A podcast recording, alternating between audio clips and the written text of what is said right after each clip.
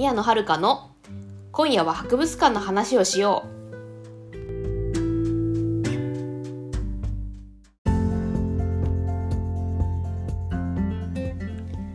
皆さんこんばんは、宮野遥です。この番組は学院資格を持つ博物館オタクが博物館について熱く語る番組です。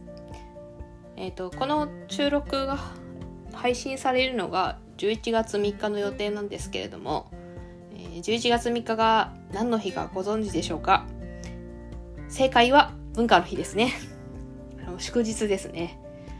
あ、多分ご存知の方も多いと思いますけれども、ああのそうですね。文化のそう本当はちょっと文化の日の由来って何だろうっていう話をしてみようかなと思ったんですけど調べてもよ,、あのよく分かんなくてですね。というか公式の資料が出てこなかったので諦めました。なんでその話はしませんけども、まあ、なんか文化の日って11月3日ってなんか晴れることが結構多くてイベントも多いらしいですね。まあでも今年はどうなんですかね。まだちょっとイベントガンガンやるぜみたいな雰囲気ではないからまあちょっとねどうなのかな。イベントやってたりするのかどうかわかんないけどまあ博物館に行くにはいい気かもしれないですね。確かどこだっけな。東博だったかな。東京国立博物館は確か。11月3日はなんか割引があったような気がします。ね入場料の割引が。ちょっと記憶が定かじゃないんですけど。とかですね、まあ、あと、まあ、埼玉県立近代美術館でやっております。なんだっけ。えっとあれか。美男におわせてね。もう11月3日までですんでね。お近くの方は足を運んでみてください。あのまあこの配信この収録が配信されてる頃にはちょっとね展覧会終わってるんですけれどもね。よかったらね是非足運んでみてください。まあそれは本題今日の本題じゃないんですけどね。だよね。文化の日あのまあ文化の日は祝日なんですけれどもえっ、とまあ私は普通に学校がありますんでまあ多分普通に学校に行ってると思います。あの祝日も関係なく学校あるんですよ。うん。学生なんですけどあのまあ、通学期間1年なんであのもうカリキュラム詰め詰めなんですよね。そう。あのそう私学生なんですよ。あのすいません。あの初めて聞く方は何何ぞやって話だと思うんですけど。ともともと福祉の仕事をしていてでちょっと仕事の幅を広げたいなと思って、まあ、ある資格を取るために勉強してるんですけれどもまあそれで学校通ってるんですね。で通学期間が1年なんでカリキュラムすっごい詰め詰めなんですね。だから祝日も授業あるんですよね。なんでこの収録が配信されてる日も多分普通に授業に行ってると思います。まあそであれですねあのまああれですよねあの学まあ社会人の方でもねあれでしょう。あの11月3日休みじゃねえよっていう方もいると思います。まあ福祉の仕事だとね、まあ、私も経験したんですけれどもね。あの入所施設要はそのあの要は利用者さんがそこにで暮らしてる施設はあの別にね24時間365日動いてますからね。祝日も普通に仕事ありますもんね。からね、まあ、休みじゃねえよって方も多いと思いますけどね。まあそんな方もまあね。あのあそそんなちょっとちょっと嫌、まあ、嫌でしょうけどね。祝日出勤するのだりーなって思ってる方もいるでしょうけどもね。まあなんかね仕事終わりに美味しいものでも食べてください。そしてこの番組に関してはですねまあなんかなんかさ適当に作業しながら聞いて聞いてください では今夜も博物館の話をしていきましょう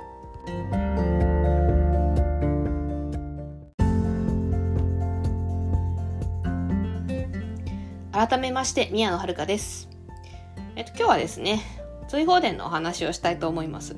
まあ追放伝なんぞなんぞやって方も多いとは思うんですけど、まあ、あれですかね宮城県の方在住の方はご存知なのかなと思いますけれども、まあ追放伝はですねあのー、まあなんだ簡単に言うと伊達政宗のお墓があるとこです。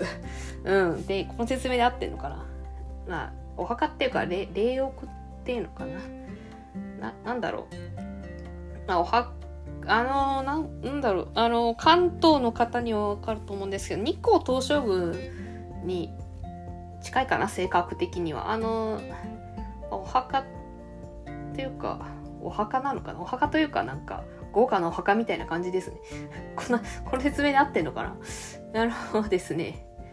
まあ、ちょっとホームページを見ながら説明しますけれども、あれ？ホームページ書いてないよ。えっとね、まあ、霊屋って、何ですかね？ちょっと待ってね。検索しますね。霊屋って何？えっとね、霊屋、たま、ごめんなさい、霊屋じゃなくて、玉屋、玉屋かな。ごめんなさい、玉屋ですね。大変失礼いたしました。あのー、なんて、えー、っとね、長いな、説明が ちょっと、検索したら説明が長いです。あー、な、な、まあなんか、えっと、霊魂を祀ってある建物って書いてありますね。だからね、まあ、どう言えばいいんですかね。まあ、三玉屋、玉屋ですね。まあ、まあ、お墓っちゃお墓なんだけれども、まあ、なんだろう。お墓、あの、まあ、豪華なお墓みたいな感じですかね。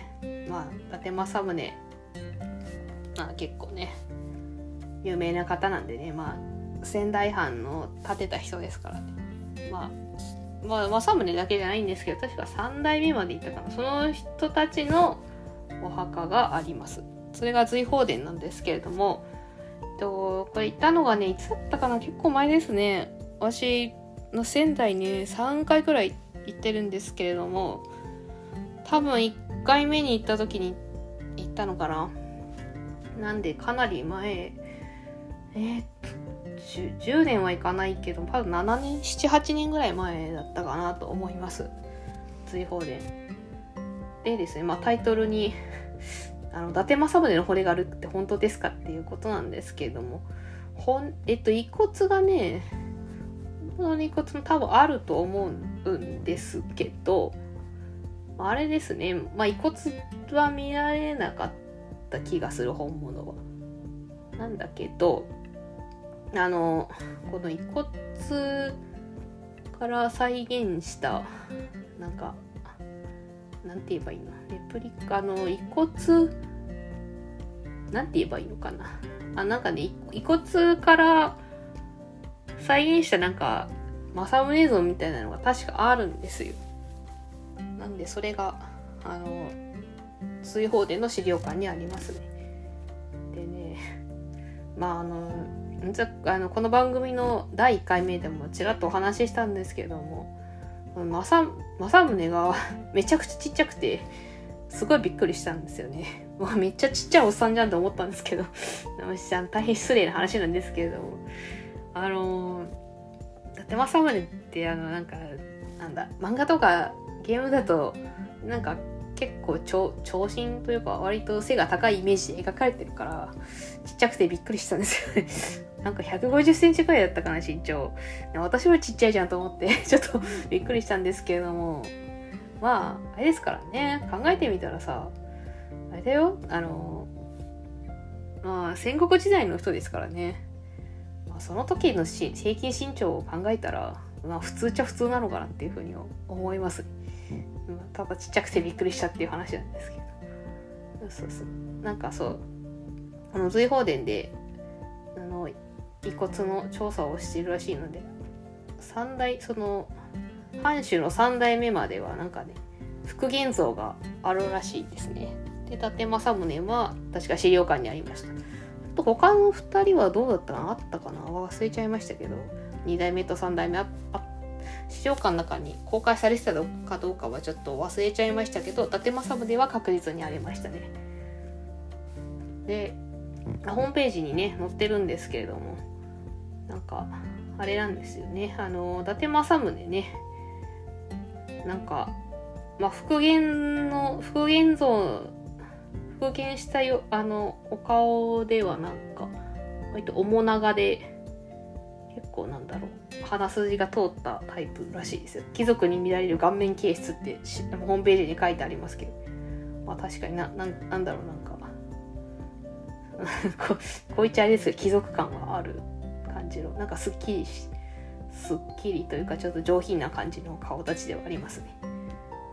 まああれですけどななんかまあウィキペディアで見た情報なんですけどその伊達家ってまあそもそもなんか結構東北っていうかでは名門みたいな感じだったらしいですね。あのまあ伊達政宗はそう仙台藩を立ち上げた人ってっていう存在で、あれなんですよ。その、伊達家そのものを立ち上げたのは、その正、仙台藩を建てた政宗じゃない、ないんですよ。もっと前に伊達家はある。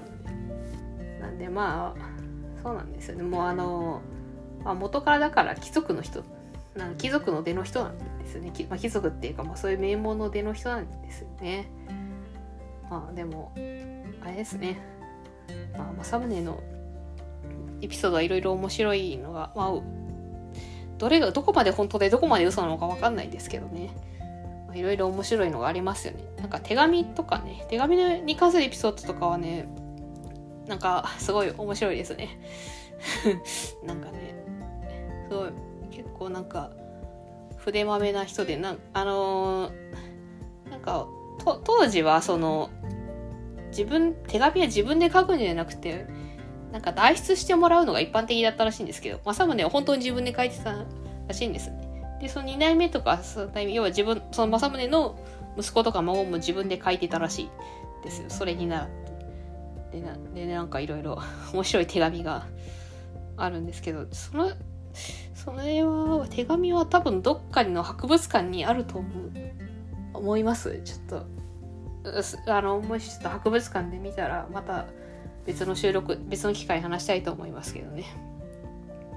でですね、まあちょっと話それちゃいましたけど、まあ随宝殿はね、あの、まあ、まだ、まあざっくりと伊達家のお墓なんですけれども、あのですね、なかなか、なんだろう。こいつ、こいつあれですけど派手な、派手な建物ですね。なんか、原色系を使った派手な建物ですよ。赤とか青とか緑を使った。あの結構鮮やかなんです色合いが。あの霊廟とは思え 思えないぐらいにねあの色が鮮やかなんですよ。まあ修復したと思いますけどなんかね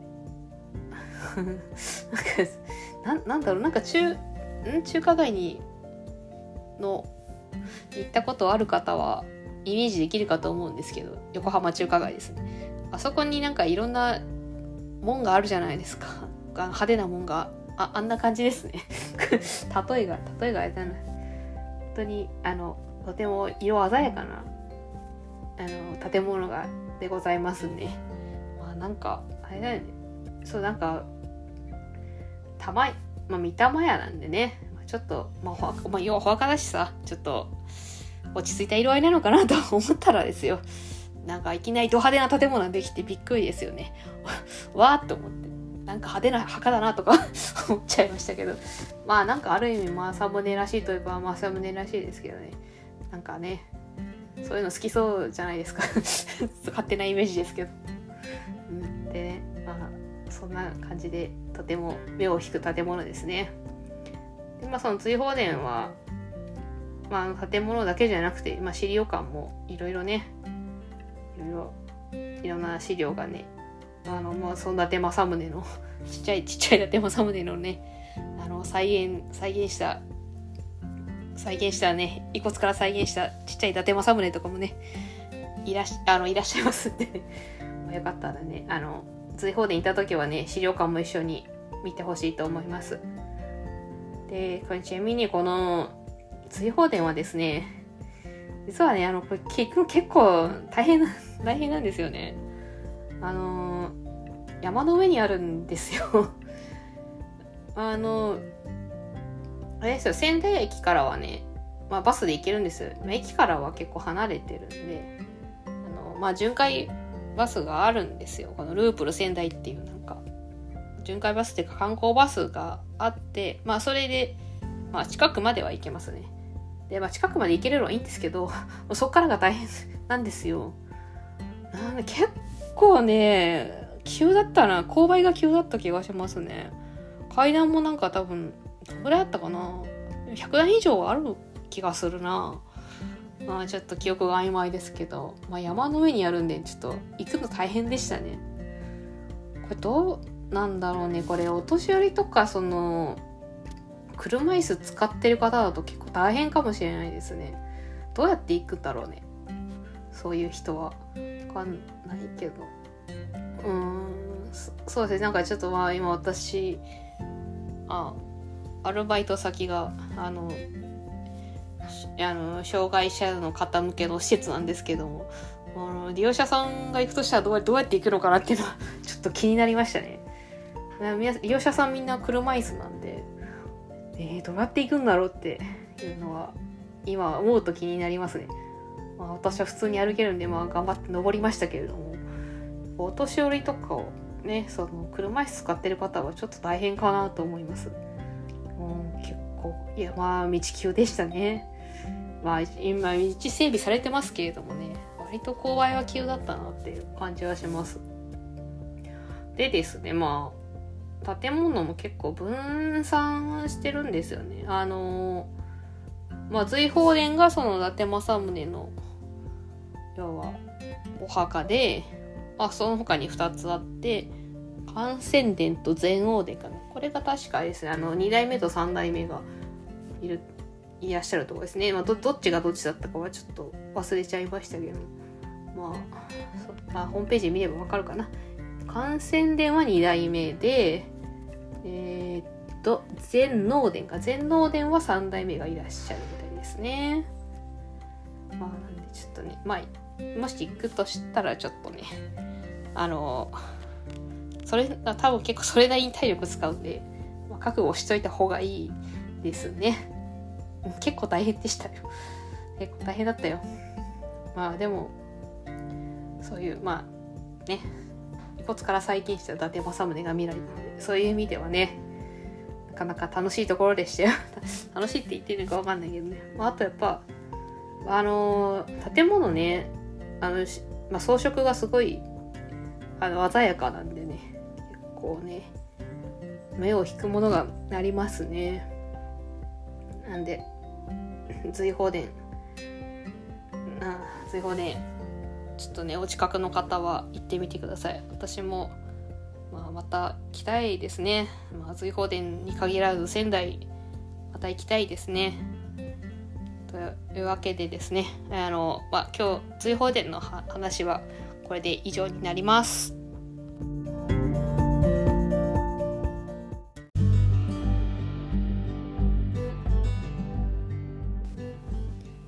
追放伝のお話いかがでしたでしょうか？